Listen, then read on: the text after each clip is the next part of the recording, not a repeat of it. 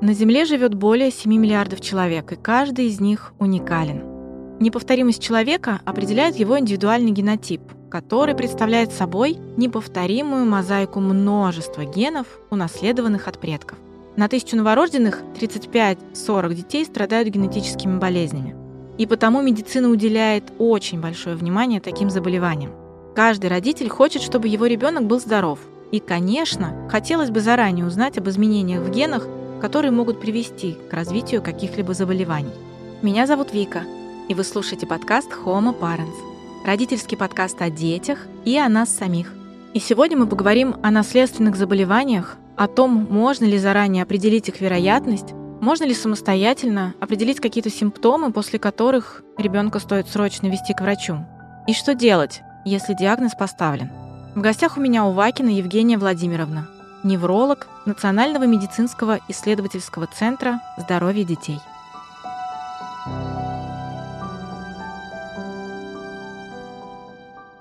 Евгения, здравствуйте. Здравствуйте. Изучая вопрос э, к сегодняшней теме, я посмотрела статистику, в принципе, по тому, насколько много существует известных генетических заболеваний. И оказалось, что их довольно много. Средние цифры, которые я узнала по прошлому году, это что на тысячу новорожденных где-то 35-40 детей страдают генетическими болезнями. И вообще-то список этих генетических болезней, он наверняка не на слуху все эти заболевания для каждого родителя, но тем не менее список это довольно большой. Я ошибаюсь или правда есть довольно много заболеваний, которые могут передаваться ребенку через гены от родителей, от предков? Наследственных заболеваний, в принципе, достаточно много.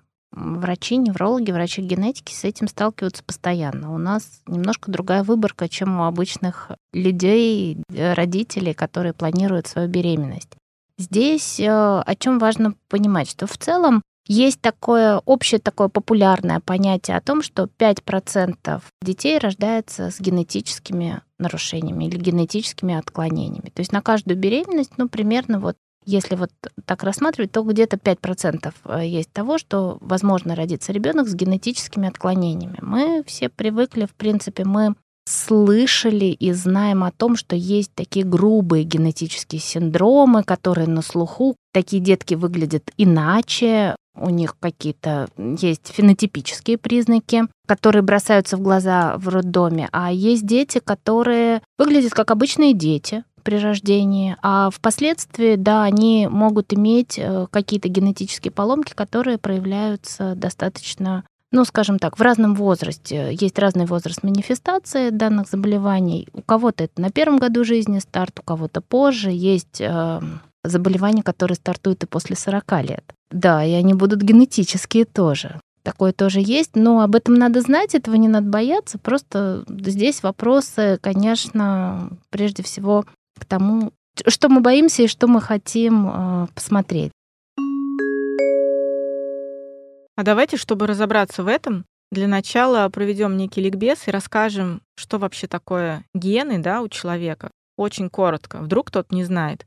И что такое генетическая поломка? Давайте попробуем разобраться. Значит, у каждого человека есть определенный набор хромосом. И э, все из курса биологии знают про двуспиральную молекулу ДНК, и как аминокислоты связываются в белковые последовательности, и эти белки отвечают и несут какую-то функцию в нашем организме. И вот бывает так, что нарушается аминокислотная последовательность, то есть белок становится неправильный, делается неправильным, и он уже не может работать так, как он должен работать. Это тоже относится к генетическим заболеваниям. Бывают большие поломки, то есть куска хромосомы не хватает, большие делеции хромосомные. Бывает меняется количество хромосом.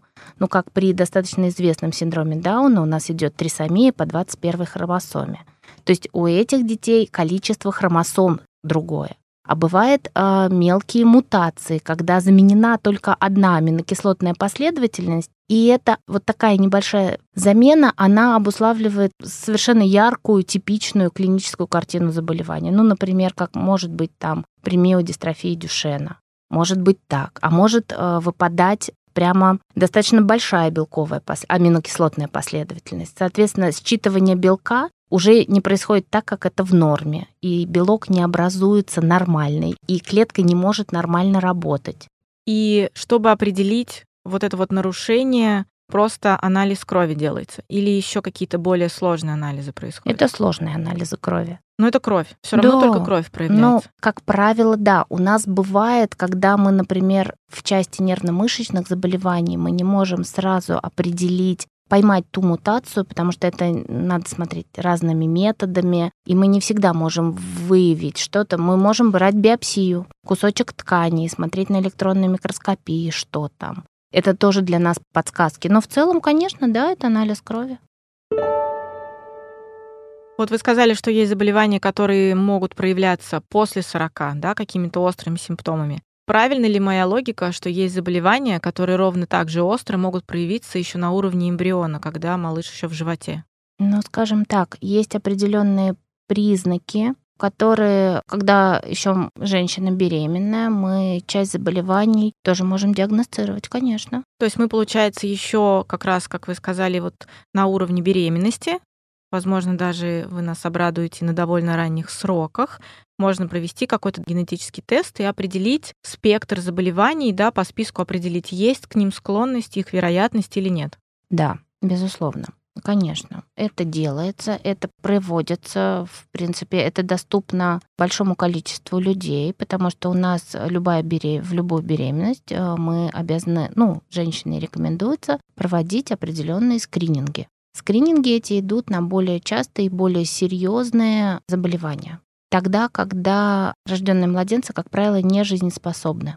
Вот на эти заболевания скринингом обычным, которые сдают женщины на 10-12 неделе беременности, это первый так называемый биохимический скрининг, вот это э, проводится. Если же в семьях есть дети, которые болеют, и диагноз поставлен, или мы понимаем, к какой группе заболевания это относится, то тогда мы можем уже делать вместе с генетиками, безусловно, это в сотрудничестве с генетиками при медико-генетической консультировании, мы можем смотреть прицельно куски тоже генов у плода. Если мы вернемся к началу разговора, когда я сказала, что вот изучая вопрос, обнаружила, что довольно много заболеваний генетических, да, с которым сталкивается современная наука, давайте перечислим какие-то наиболее вероятные, часто встречающиеся, которые вот можно выявить уже именно на ранних сроках, на ранних стадиях, возможно, еще да, на стадии эмбриона. Ну, здесь по большей части это идут синдромальные, тяжелые синдромы, синдромальная форма, когда э, нарушается количество хромосом, э, нарушается их структура. Таким синдромом относится тот же там синдром Эдвардса, синдром Ди Джорджа, тот же всегда смотрится на синдром Дауна, ну и ряд других э, хромосомных нарушений. А последующие, соответственно, заболевания, они уже выявляются у рожденного ребенка, и тоже можно выявить какие-то по первым анализам крови, буквально в роддоме, если взять, уже тоже можно выявить какие-то склонности. Все зависит от того, от той клинической картины, с которой мы сталкиваемся, когда ребенок рождается. Мы можем заболевание миодистрофию Дюшена, спинальную мышечную атрофию, нарушение синтеза биотинидазы. Мы можем это тоже все найти внутриутробно. Просто это либо предимплантационная диагностика, либо это биопсия, когда ворсин хориона берется да, в конце первого триместра. Мы тоже это можем прицельно посмотреть. Просто в целом обычно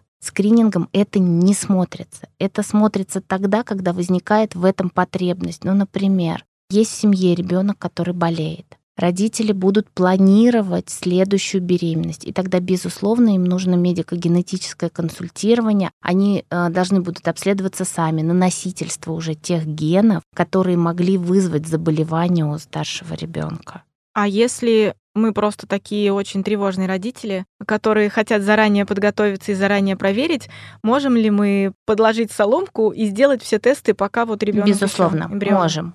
Можем. Если мы тревожные родители, и мы даже не столько тревожные, сколько ответственные родители, и мы подходим к планированию беременности как важному шагу нашей жизни, то, безусловно, медико-генетическое консультирование перед беременностью, оно очень важное. Вы приходите к генетику, которому рассказываете свое генеалогическое дерево, который собирает информацию по вашим родственникам, по заболеваниям в вашей семье. И в зависимости от этого может вам рекомендовать ту или иную сдачу анализов. Это все очень непросто, но здесь важно очень ответственным родителям понимать, что если действительно что-то в семье есть, у мамы, у папы есть, э, были мертворожденные дети, кто-то в раннем возрасте умер у родственников, даже если это троюродные, там двоюродные братья, сестры, лучше сходить в генетику, лучше спросить и тогда вот эта тревожность, она немножечко уйдет, потому что на самом деле процент рождения детей с генетическими отклонениями, он не очень высокий. Но мы просто можем с вами быть абсолютно здоровые, а носить в себе определенные мутации. Наш геном несет в себе определенную мутацию. И если э, мы так сталкиваемся, что образуем пару с двумя носителями мутаций, то тогда, конечно, вероятность рождения детей с генетическими нарушениями, она большая. Я пытаюсь понять, что вот мы берем родителей, маму, да, которые, например, даже если не на уровне эмбриона, а вот у рожденного ребенка проводят анализ, и выявляется какая-то мутация, выявляется какой-то там недостаток да, белка или какого-то там куска этой ДНК, например насколько в этот момент надо понимать, что это то, с чем можно работать, чем можно дальше жить, если это лечить или какую-то терапию принимать. Вы понимаете, мы с вами, слава богу, начали жить эпоху генной терапии, когда наши ученые разрабатывают а, различные виды такой генной терапии, когда мы можем на каком-то этапе починить белок, да. Весь смысл генной терапии заключается только в одном. Нам надо починить тот кусок, который у нас неправильный. Это существуют разные методы. Опять же, мы не будем углубляться во все биохимические моменты, но смысл вот в чем. Сейчас разрабатываются очень активно при разных заболеваниях есть уже даже в клинической практике используется э, лечение, так называемая генная терапия, когда мы можем ввести в организм определенное, ну скажем так, лекарство, которое нам починит тот ген, который сломался. Там разные есть механизмы, но смысл вот в чем, э, чтобы тот белок, который нарушен был, он стал вырабатываться правильный или почти правильный или близкий к нормальному. Вот если мы говорим с вами про вот принципы такой генной терапии, ну, очень популярно, безусловно. Но если так вот прямо в первом приближении, то это выглядит именно так.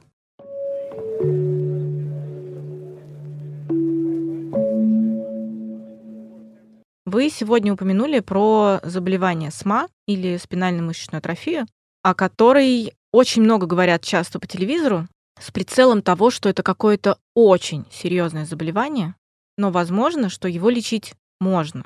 Скажите мне, пожалуйста, много говорят о том, что это заболевание, но не так много говорят о том, как оно проявляется. Давайте об этом нам расскажете и в каком возрасте это уже можно начать замечать. Здесь бы, наверное, мне хотелось бы еще обратить внимание на то, что когда рождается ребенок, его всегда смотрят в роддоме врачи. И как правило, грубые вещи, тяжелые вещи врачи замечают сразу. Но впоследствии, в течение первого года жизни, очень важно наблюдаться также врачами-специалистами, потому что а, у нас, к сожалению, бывает так, когда родители говорят, ой, да у нас все хорошо, да мы не показывались, мы не показывались неврологу, мы там не показывались офтальмологу. Да нет, я же вроде вижу, что все хорошо идет, все, все как есть. И очень часто вот мне как неврологу я сталкиваюсь с тем, что ко мне приходят дети на втором полугодии жизни, ближе к году, с достаточно выраженными нарушениями, которые можно было диагностировать раньше, а это не сделали, ну просто потому что не показывали специалистам, например, родители. Ну, либо бывает, конечно, и так, что и специалисты не очень были компетентны и не могли заметить. Тут и такое бывает, к сожалению. Но самое главное, мама должна понимать и должна знать темпы развития, нормальные темпы развития, психомоторного развития ребенка. Во сколько он должен держать голову уметь, во сколько он должен переворачиваться, во сколько он примерно должен сидеть, стоять, ходить. И, соответственно, это же касается и психопредречевого развития на первом году жизни. И если она понимает, что что-то не так, то здесь лучше совершенно точно перестраховаться и сходить еще раз к специалисту и обратить внимание э, на то, что волнует. Ну, например, если вот вы затронули тему СМА, ведь те клинические проявления, которые характерны для этого заболевания, они же, ну, в принципе, все на ладошке, они достаточно их хорошо видно на первом году жизни. Но мы, я могу там чуть более подробно вам рассказать про разные типы, которые есть. Но в целом это то, что можно увидеть клинически. Да, мы потом будем подтверждать теми разными генетическими методами, про которые мы с вами э, говорили ранее. Мы можем с вами потом думать о том, как это лечить, но сначала нам надо заподозрить. Нам сначала надо это увидеть. И чем здесь всегда очень важно, чем раньше мы это видим, тем точно лучше прогноз. И, по крайней мере, мы точно сможем правильно сориентировать родителей, что им надо делать, куда им надо бежать, что им надо делать с ребенком, как его надо лечить и так далее. Просто есть такое ощущение, что ранее увидеть не равно предотвратить, а это просто раньше узнать и раньше начать беспокоиться. Безусловно. А, раньше увидеть и раньше начать беспокоиться. Но я, конечно, как врач, э, думаю всегда о том, что лучше знать, чем не знать, особенно если есть э, лечение или есть поддержка. И есть ряд заболеваний, у которых нет, например, генной терапии сейчас, да, но тем не менее есть же комплекс других симптоматических процедур, которые точно улучшают качество жизни. Мы достаточно много говорим на школах педиатров о мультидисциплинарном подходе, в принципе, к любым генетическим заболеваниям. И тоже, если мы с вами затронули тему СМА, мы можем с вами говорить о том, что эти дети нуждаются в мультидисциплинарном подходе. Это не только врачи-неврологи или врачи-генетики, которые поставили диагноз, ну и, собственно, ну и все. Вот вам, даже если есть волшебное лекарство, вот вам лекарство, все, идите. Нет, так нельзя. Такие дети, они будут требовать очень внимательного к себе отношения огромному количеству узких специалистов. Это там и орто... ну давайте вот если про СМА. Это и ортопеды, это пульмонологи, это кардиологи, это, безусловно, невропатологи, там, генетики, понятно, на этапе верификации диагноза. Но дальше это обязательно реабилитологи и без прикладной кинезотерапии, без ЛФК, без массажа, без физиотерапии, без эрготерапевтов, там, как их принято называть на Западе, мы ничего не сделаем. И волшебная таблетка, она сделает чудеса, но без вот такого мультидисциплинарного подхода все равно ничего не получится. Эффект будет значительно хуже. Вы сказали, что симптомы можно увидеть клиническим образом. Это значит, можно увидеть глазами? Да, глазами Прям и вот руками. Родитель. Родитель может потрогать, посмотреть и да. понять, что что-то не так. Да, конечно. И как он поймет, что что-то не так? Значит, смотрите, если мы говорим с вами про спинальную мышечную атрофию, спинальная мышечная атрофия а, бывает нескольких типов. А, бывает нулевой тип, самый тяжелый, который точно видно в роддоме. Такие дети не могут сами дышать, они не могут сами двигаться, они, как правило, попадают достаточно быстро на искусственную вентиляцию легких, и прогноз такого типа течения астма очень тяжелый. Если мы с вами говорим про первый тип, он по сравнению с нулевым чуть более легкий, но тоже течет достаточно быстро и тяжело. И эти дети э, клинически при рождении в роддоме их видно, они вялые. Вот есть такой понятие у неонатологов и даже где-то у неврологов, хотя мы пытаемся достаточно быстро дифференцировать этот синдром, а, называется синдром вялого ребенка. Это значит, что ребенок по сравнению с нормой не может шевелить руками, ногами, двигать головой, так как это делают здоровые дети. Мышечный тонус у него снижен. Поэтому прежде всего надо родителям быть внимательными в плане а, темпов моторного развития и общей спонтанной двигательной активности. Как ребенок двигает ручками, как он двигает ножками. Когда вы его берете, синдром вялого ребенка это что такое? Это вы его берете, и он мягкий. Он как будто у вас такое крутое тесто, как тряпочка, да. Вот он вяленький, вы его берете, и вам его хочется подсобрать, чтобы точно совершенно он не запрокинул голову, чтобы вы не зажали ему ручку. Вот, наверное, вот такие ассоциации. Это новорожденный. А потом? И потом то же самое. То есть вялость, вот такая мышечная слабость, мышечная гипотония, она, как правило, сохраняется. При рождении это вот вялый ребенок. Потом тоже вялость продолжается. Можно ли говорить о том, что можно что-то изменить родителю самому с ребенком, если после того, как ребенок рождается, да, родитель начинает проявлять какую-то активность в сторону работы с мышцами детей, массаж, там остеопат.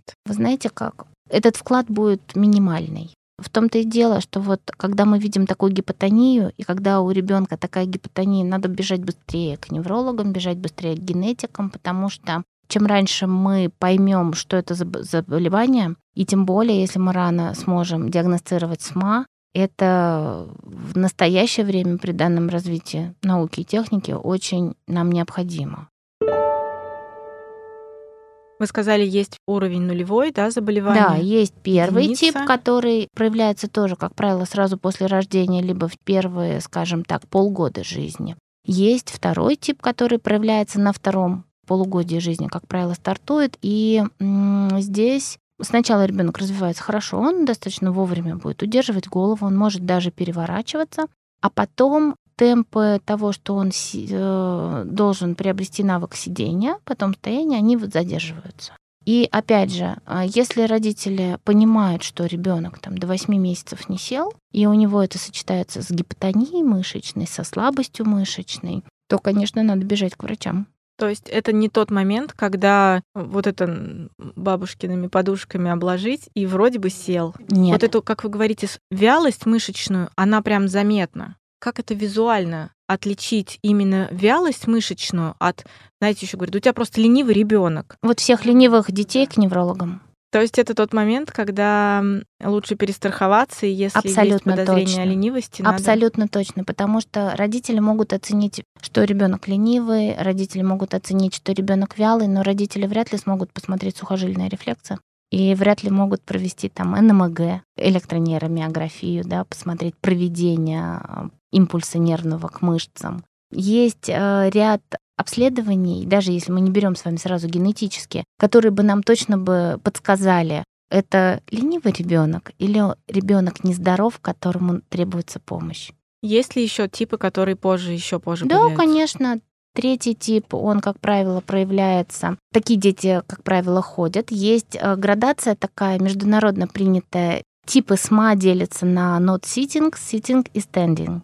А дети третьего типа, как правило, они ходят. Может быть, э, сама длительность ходьбы, она не будет очень длительная, скажем так, в возрастном аспекте. Но, как правило, эти дети встают, они могут ходить, просто они ходят с нарушениями. Паттерн ходьбы будет э, неправильный. Спинальная мышечная атрофия проявляется проксимальной слабостью. У нас есть с вами проксимальный отдел конечности, а есть дистальный. Вот проксимальные — это, ну, если по верхним конечностям, это плечи, локти, а дистальные — это предплечье и кисть, то по ногам это, соответственно, до коленей — это проксимальные отделы, а все, что ниже коленей — это дистальные отделы. И вот, как правило, спинально-мышечная атрофия — это проксимальная слабость. Тяжело, но, как правило, все равно данное заболевание стартует э, с нижних конечностей. Нижние конечности поражаются быстрее, и тяжесть двигательных нарушений в нижних конечностях, она всегда будет выше, чем в руках. То есть такой, например, ребенок, если со СМА второго типа, он может сидеть в коляске с поддержкой, и ноги практически уже не будет двигать ногами, но при этом он будет прекрасно учиться в школе, писать, печатать на компьютере, рисовать, раскрашивать. То есть дистальные отделы рук, они будут работать хорошо. И функция а, верхних конечностей будет еще сохранна, если мы с вами говорим по отношению к нижним. Мы говорили, когда о моменте, если диагноз ставится еще в роддоме, да, сразу после родов, вы сказали, что это самая серьезная стадия, да, заболевания нулевая, потому что вероятнее всего там и высокая степень смертности у подобных. Ну, нулевой тип СМА, он не лечится, и это стопроцентная летальность. А вот если мы с вами говорим про первый тип СМА... Вот я как раз хочу узнать, насколько вот этот процент летальности, хочется верить, уменьшается, чем позже это заболевание обнаруживается. Вы правы, да. То есть здесь тип СМА, конечно, определяет тяжесть заболевания. То есть первый тип, он всегда тяжелее второго, второй тяжелее третьего и так далее. То есть чем позже обнаруживается диагноз, тем меньше вероятность смертности у данного заболевания. Я хотела бы вас поправить. Не чем позже обнаруживается диагноз. Диагноз мы можем обнаружить, к сожалению, очень поздно в силу того, что детей не видят или видят не специалисты или не те специалисты. Чем позже развивается клиническая картина заболевания, чем позже случилась манифестация признаков, тем лучше прогноз. Вы говорите, что первая стадия существенно отличается по признакам от того, что происходит на второй стадии. Вялость мышц остается прежней. Может ли быть, что разница в тяжести течения просто потому, что ну, первые полгода ребенок в большинстве своем лежит, поворачивается и мало телодвижений совершает, а во вторые полгода ему вроде как нужно больше мышц, и вот оно лучше проявляется, острее. Нет, здесь, а, опять же, наверное, не так. Первый тип СМА, он же проявляется не только еще вялостью мышц, да, вернее как, вялостью не только нашей поперечно-полосатой мускулатуры, да, но мы все дышим с вами за счет того, что наша грудная клетка работает, мышцы диафрагмы работают. И у детей с астма страдает э, в том числе и дыхательная мускулатура они дышат по-другому. Эти дети на первом полугодии жизни, вот если мы с вами говорим про первый тип, как правило, достаточно быстро хватают и развивают пневмонию тяжелую. Эти дети при там, ОРВИ могут э, попасть на искусственную вентиляцию легких. Именно поэтому мы с вами говорим о том, про раннюю диагностику. Нам очень важно, если мы видим, что что-то не так, нам очень важно быстро разобраться, что же не так и чем мы можем помочь. И вот здесь, э, в генетических заболеваниях, конечно, мы сейчас сильно приблизились к тому, что мы сможем вылечить, но мы точно этим детям можем помочь. Поэтому здесь, как только мы что-то увидели в клинической картине не так, как только мы увидели вялость, мы увидели слабость, мы отвели ребенка, отвезли ребенка к неврологу, он обязательно должен посмотреть сухожильные рефлексы. Если они снижены, вперед генетикам, вперед сдавать анализы. А дальше к вопросу лечения. Сейчас, безусловно, существуют эффективные методы лечения СМА, которые они... Вот сейчас э, есть такое достаточно ну, скажем, модное понятие, что ли, среди неврологов, когда мы говорим про терапию, которая модифицирует течение болезни. То есть мы не можем полностью, например, вылечить. Мы не можем а, сделать этого ребенка полностью здоровым, но мы точно ему можем помочь. Это как сахарным диабетом мы не можем вылечить, можем поддерживать. Конечно, при СМА еще сейчас нет такого, что мы можем так хорошо контролировать это заболевание. Мы научились так хорошо его лечить, но мы очень близкие к этому. И к вопросу, опять же, близких результатов там, по генной терапии, я надеюсь, что это заболевание, оно будет течь совершенно в другой форме, в отличие от того, как написано в наших классических учебниках, когда терапии при данном заболевании не было. Мы сейчас с вами очень много обсуждаем и упоминаем тот момент, что если выявить на ранней стадии, даже если выявить на ранней стадии, свет в конце тоннеля есть, и можно с этим что-то делать. Скажем так, наука, медицина идет в ту сторону, что все-таки постепенно это заболевание подводится к такому типу заболеваний, при котором можно жить. Можно жить и нужно жить. И просто важно очень знать, чем ты можешь помочь собственному ребенку.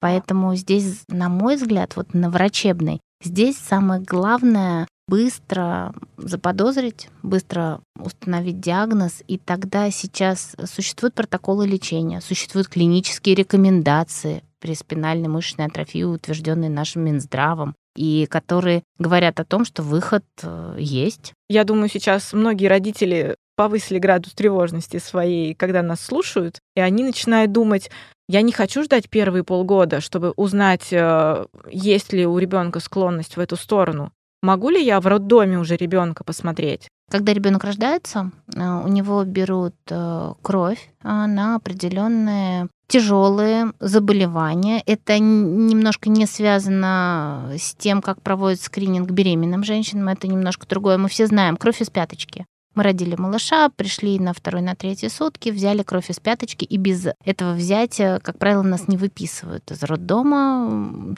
это скрининг. Скрининг там идет на а, врожденный гипотереоз, на муковисцидоз. Там в стандартном скрининге 5 заболеваний. Есть регионы, в котором расширены эти скрининги.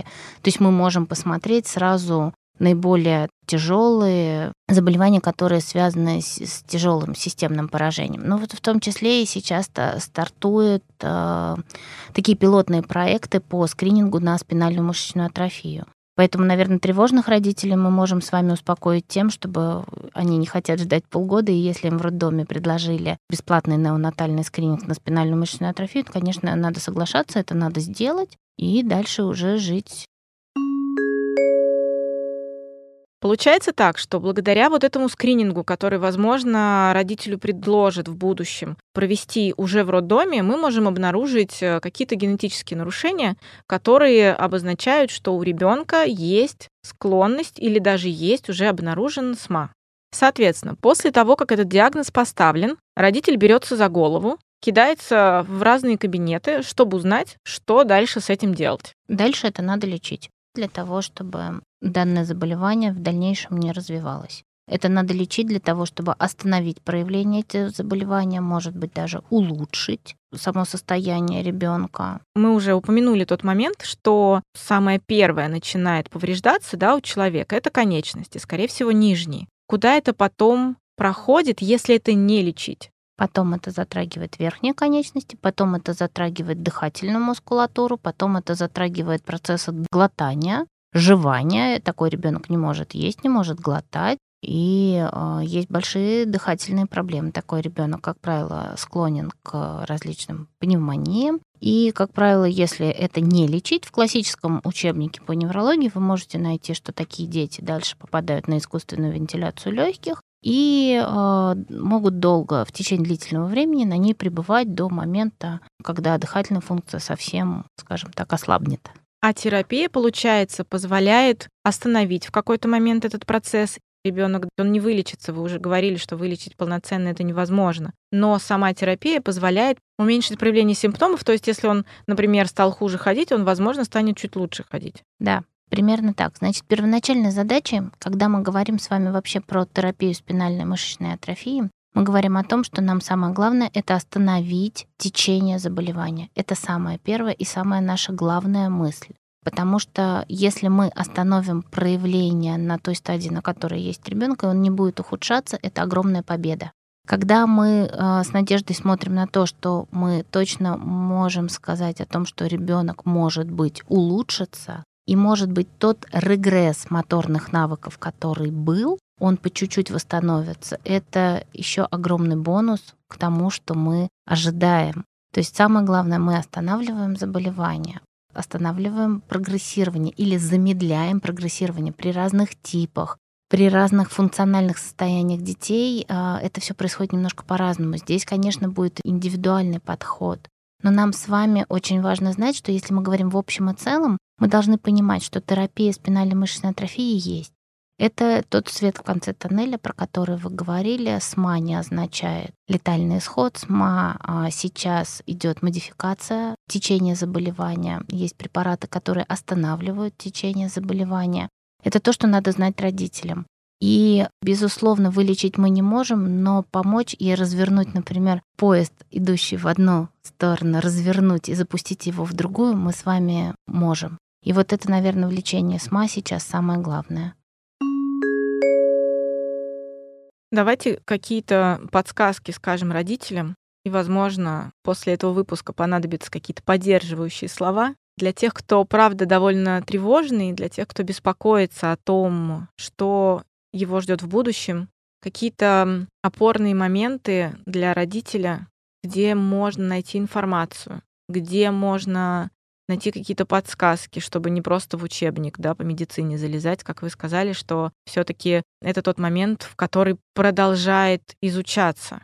Значит, что касается информационной поддержки, безусловно, много информации мы можем с вами найти в интернете, только мы должны с вами смотреть не все, что там есть, не то, что нас напугает или, наоборот, сильно успокоит. Мы должны пользоваться с вами проверенными ресурсами.